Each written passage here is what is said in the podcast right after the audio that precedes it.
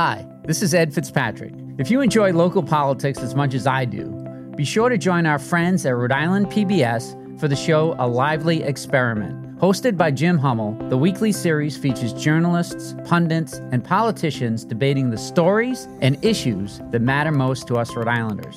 Tune in to A Lively Experiment and be part of the conversation. Fridays at 7 p.m. on Rhode Island PBS and wherever you get your podcasts.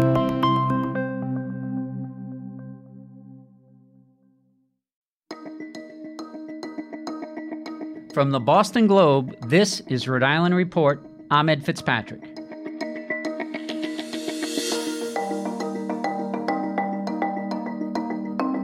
Welcome back to the podcast where we bring you big conversations from our very small state. That's the sound of Gabe Amo's supporters when he won the Democratic primary in the 1st Congressional District on Tuesday night. In this very blue district, Amo is almost certain to become the first person of color to represent Rhode Island in Congress. How did Amo win the night? My colleagues Steph Machado and Jim Hummel, host of a lively experiment on Rhode Island PBS, are here to break down the results. That's after a quick break.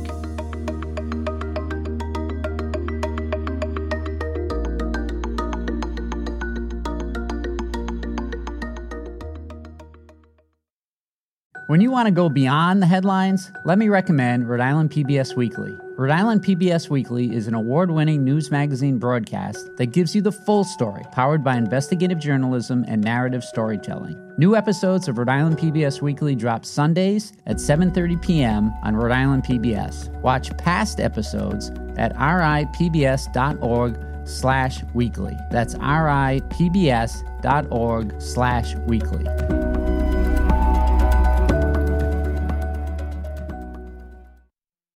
Welcome back. I'm here with my colleagues Steph Machado and Jim Hummel, host of a lively experiment on Rhode Island PBS. Thank you for coming in, Jim and Steph. Thanks, Ed. Thank you, Ed.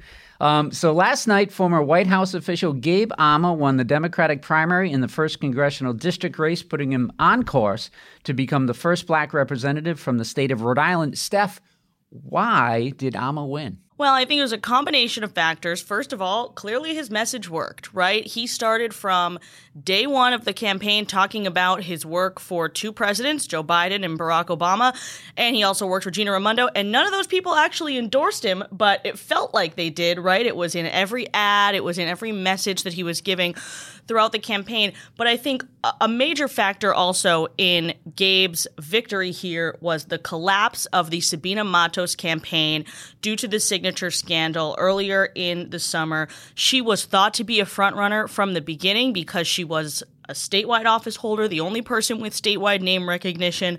Um, that signature scandal, and I think the way her campaign handled it, really hurt her. I also think she didn't have a significant base of support in the first district. She was living in the second district. You know, her base in Providence lived in a part of the city where they couldn't actually vote in this election. So it wasn't, she was never a shoe in, um, even if she was a front runner, but her campaign collapsed and the anti Aaron Regunberg voter, the more moderate centrist Democrat who was looking for an alternative to Aaron Regunberg, turned to Gabe Amo. He surged in the final weeks of the campaign and, of course, emerged uh, victorious last night. Jim, what do you think? He won and he won big. Why? Well, you know, for the for the ones who study elections, they're going to go back and look. We talked early on about nobody knows Gabe Amo. Should he be doing the introductory "Hi, I'm Gabe Amo" early on?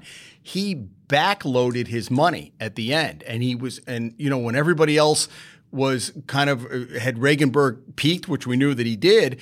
It was look, he's everywhere, and you see him. You know, I gotta laugh. You see these ads, and you always put your your best foot forward. It almost made it look. You're right. He didn't get any endorsements, but he's there with Biden. He's there with uh, Obama. It makes him look like he has the nuclear codes or you know keys to the Rehoboth Beach House. It's like, wow, this guy's a real insider. He's a player. And just to show how I think it all came together near the end, he basically tied with Aaron Regunberg in the mail ballots. In fact, Regunberg got two more mail ballots than than Amo did.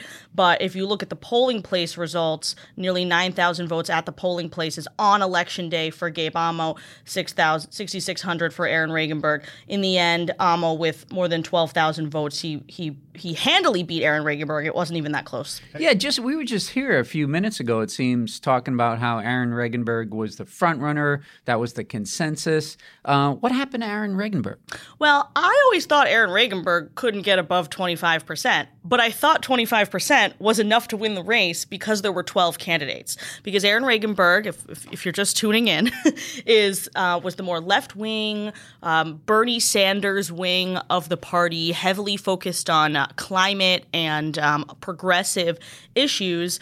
Um, there's obviously a chunk of the electorate in CD1 who really cares about that, and he had a built in base in Providence, but he couldn't get above that 25%, and Gabe managed to get. Uh, 32.5% as we're taping this podcast. A few more votes are still yet to be counted, but basically a third of um, the vote listen, he didn't he didn't get a majority, but to get a third of the vote in a 12 way race, 12 way race is pretty impressive. But look at the breakdown. If you look at he won 16 out of the 19 communities and you look at Barrington 50 to 23, Little Compton 50 to 29, Newport 43 to 25, Tiverton 29 to 27. And even in Jamestown, where they had the, you know, the signature scandal, he beat Sandra Cano. She came in second. Regunberg was second in most communities. Matos had 2.8%. She came in seventh. So I agree with Steph that I think – I think endorsements by Bernie Sanders and AOC in the end hurt him with the more moderates.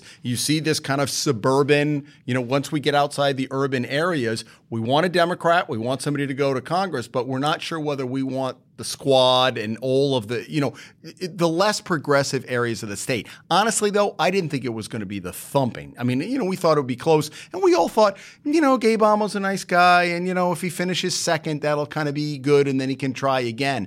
I mean, as it came in, it was pretty clear last night. And, and I think people thought that those, the people who the sort of non Bernie, non AOC Democrats might split their vote among Amo, Cano, and Matos, and that would be Aaron's path to victory.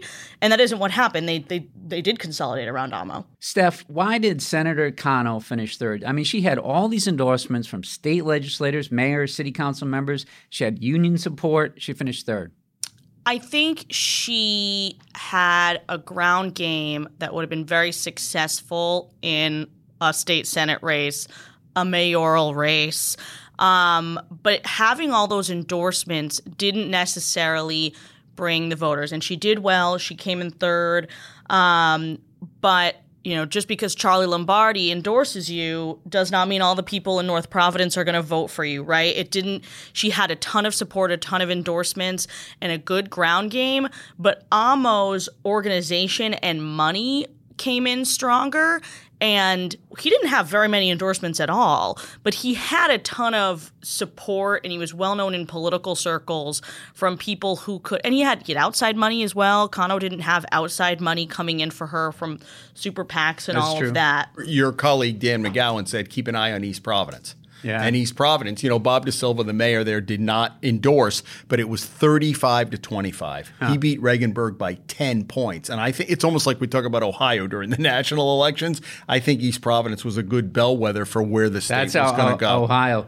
Um, Jim, how do you explain the fact that uh, Lieutenant Governor Matos, the only statewide elected official in the race, finished a distant fourth? I just think all of the the the vacuum of news coverage that would have been covered other things was all directed, filled by her and the signature scandal. And I think people always say, you know, any uh, publicity is good publicity. Any publicity is good. Just spell my name right. In this case, I think it was week after week after week after week, and I don't think Governor McKee did her any favors either. I mean, now he's a little bit, you know, he Yeah. sat out, and I can't wait. We talked about this earlier what is that next gathering going to be like over the next three years where the lieutenant governor is she going to be on one end and mckee's going to be over here he was quoted as saying this morning we're taping the day after the election i think the voters got it right You know, and, and she came in fifth in Cumberland, which is McKee's hometown. He- Fifth in Cumberland. He did not. He hasn't said publicly who he voted for or anything like that, but he certainly didn't help her win. And she, you know, I had somebody text me last night and said, "Do you think she's going to face a primary in 2026?" Well, I said, "Look, that's three years away, and people have very short memories."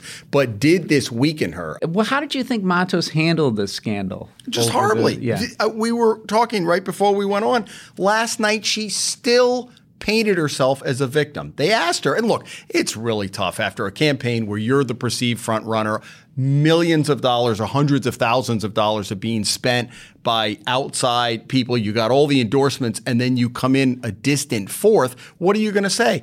If it had been me, I would have said, you know what? We made mistakes early on. I should have taken accountability. And you know what? I apologize to all the people who put their faith in me and the endorsements and the money because I let them down. And- and never Ji- came out of her mouth. Jim, how do you explain that Representative Stephen Casey, a more conservative Democrat from Woonsocket, finished fifth? I think he got to that even further to the right. You know, he was during the debates. I thought he did really well, speaking to that group that maybe wanted to vote Democrat, but uh, was a little more gun rights, that type of And thing. And don't you think the firefighters union helped him? Oh, for sure. Tons. Absolutely. And one, Yeah. one more thing about Matos.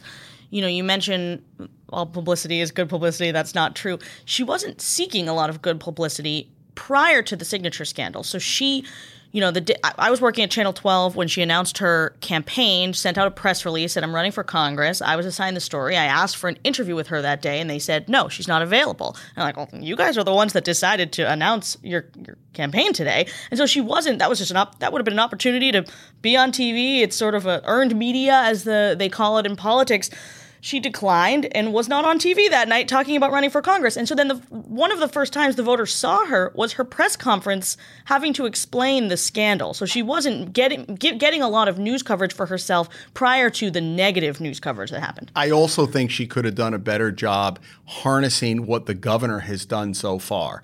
Now, Governor McKee's been up and down in the polls, but when they asked her what grade would you give to say, look, we've put 250 we have put 250 million dollars into affordable housing, we, you know, the act on climate, all this stuff that could have spoken to the voters instead of just taking a pass to say to, to paint herself as more than just a lieutenant governor who's showing up at the press conferences. We have gotten real things together, done together, and I it just never materialized. Steph, how many candidates finished with less than 5% of the vote? Seven out of twelve What does that tell you? did not even crack 5%. Um, it tells me that a lot of time, I want to say this very carefully, a lot of time was wasted on debates that invited candidates who had no chance of winning, who got 1 or 2% of the vote.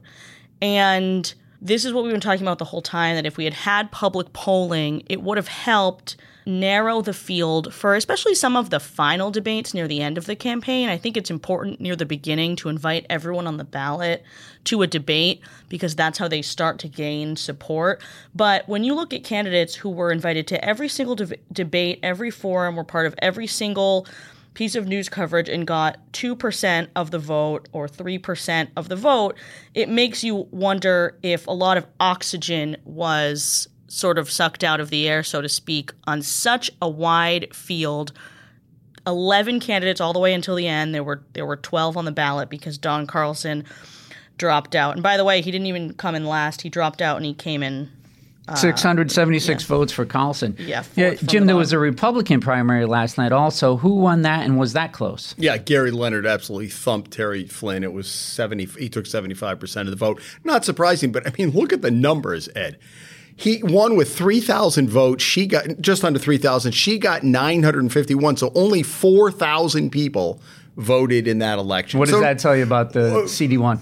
not a lot of Republicans, um, or maybe they couldn't get out the base. I just think it, it leans toward CD1 as a very liberal district, but maybe not as liberal as we thought. Well, people don't like to waste their time, right? I mean, they're not going to go vote in a Republican primary in a district where everyone's saying it's a safe blue seat. I mean, I talked to unaffiliated voters who voted in the Democratic primary. Maybe they, maybe, you know, voters who sometimes vote Democrat, sometimes vote Republican, but they voted in the Democratic primary because that was the primary that mattered. It'll be interesting to see what his approach now is. He kind of took the Allan Fung uh, model from a couple of years ago, where this in the governor's race, and a little bit to a lesser extent in the um, in the CD2 race, wait until the primary's over and then wait for the last eight weeks to really start to report or to talk to reporters. And it's almost this like national Republican thing. Don't talk to the media. And I'm like, if, if nobody knows you, remember he had the he had his uh, um, kickoff and reporters were excluded or they weren't invited. It's like, who's running that campaign?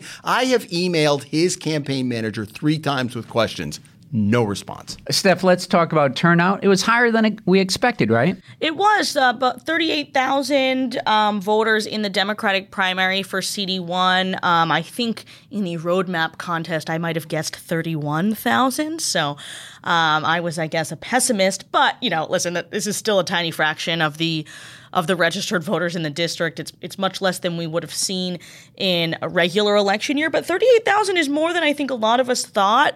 Um, people were a lot of candidates and campaigns were were texting me as it was coming down to the wire. Everyone thought the high turnout was going to benefit them, um, and it, you know people did end up turning out to the polls. And who won in Providence? Aaron Regunberg won Providence, um, but he didn't win any other community, and that's why Providence was not enough to get him over the line. About 8,000 people voted in the city of Providence, and, and Regunberg won with just about 400 votes uh, above Gabe Amo, so it wasn't um, he didn't win a majority. It was 29.5% to 25.5%. That's and if right. you're going to lose all the other communities, you got to bank. Everybody thought that east side's going to come out for him. You got to win by at least 10 to 15 points in Yeah. Providence if you're going to win. if he had dominated Providence, if he had gotten a majority in Providence, we could be talking about a different election result here. But, you know, he did win the East Side. The East Side came out for Regunberg, but a lot of them also liked Amo. And Amo got was not too far behind Regunberg in Providence.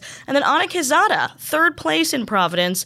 She did very well in her home district that she represents. She won. I, I haven't checked every precinct, but all the precincts that I checked in the South Side and the West End, she came in first.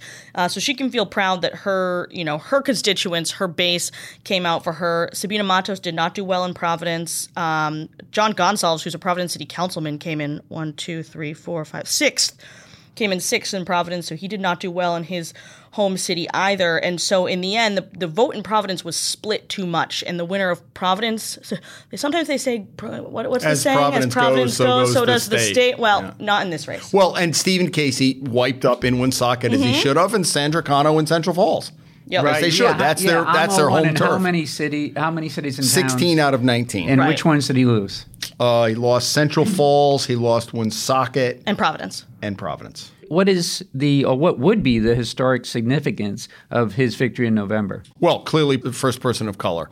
And I think it just his whole family's story is great. Mm-hmm. And, you know, the Globe had great pictures on election night. Um, just did a fantastic Ryan job. Connedy. Ryan Connedy had that shot of his hugging his mother and incredible. then his dad doing the happy dance. That was great. Uh, the, and you know what? It almost made me wonder why didn't they roll them out earlier? You I- know, to yeah. have- I mean, what lovable parents, right? Why weren't they there two weeks before the election? Not that it mattered, but Yeah, he did talk about them a lot on the campaign trail. Um, my dad's at the liquor store right now, ringing up the six But. I, I thought that those photos and, and the videos as well of him hugging his mom and the dad's his dad celebrating were really inspirational. It's a really good story. It's a historic win. Um, and by the way, I got to give some um, kudos to Sandra Cano who uh, lost, left her party, and went over to Gabe Amo's party to Very congratulate them. That was very classy. Yeah, yeah, and you know this was the most diverse field ever in a congressional race in Rhode Island, and so we- it looks like it could make history. Steph, let's talk about the age of our congressional delegation if Amo wins. How old is Gabe, and how old is Seth Magaziner? Yeah, so uh, Gabe Amo is 35. He's a millennial, obviously replacing David Cicilline, who um, is a member of the baby boomer generation, He's I on the fringe of the boomers. The fringe of the boomers. Okay, thank you, Jim. Um, the resident boomer here. and and Seth Magaziner, who Thanks, Boomer. replaced thank you, Seth Magaziner, who replaced uh, Jim Langevin last year, um, I believe just turned forty. So we've got two millennials in Congress now representing Rhode Island. And by the way, all three of the top finishers in last night's race are millennials. So definitely a new generation coming in to represent Rhode Yeah, Island. how long do you think uh, Magaziner and Amo could be in office, Jim? well, you know, normally these are lifetime. Uh, it'll be interesting to see. We always talked about how this is kind of the placeholder, and depending on who won, who's going to challenge him next year. I think with the decisiveness of the win, and he's going to have a platform for the next eight months. Does he get a Does he get a Democratic challenger? What do you think? year? I, I I think it would be a, an uphill battle. Yeah, I think he would have to be really bad at the job for someone to feel like they had a good shot. And Regunberg's done. And you, yeah, what did primarying Regunberg him. tell you last night about Um, running I, again? I asked Mr. Regunberg if he thought he would ever run for office again, and he said that this was his last hurrah. So not not to expect him on a on a ballot again. Of course, that can always change. Jim, Steph, get some sleep. Thanks for joining me today. Thanks, Ed. Thanks, Ed.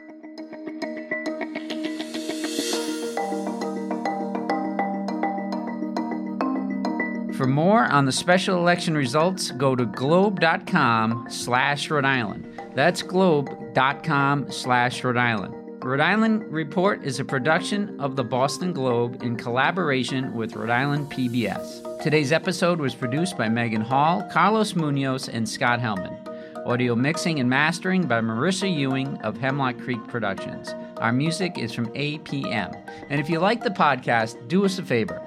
Follow the show and leave us a review on Apple Podcasts. I'm Ed Fitzpatrick. See you next week.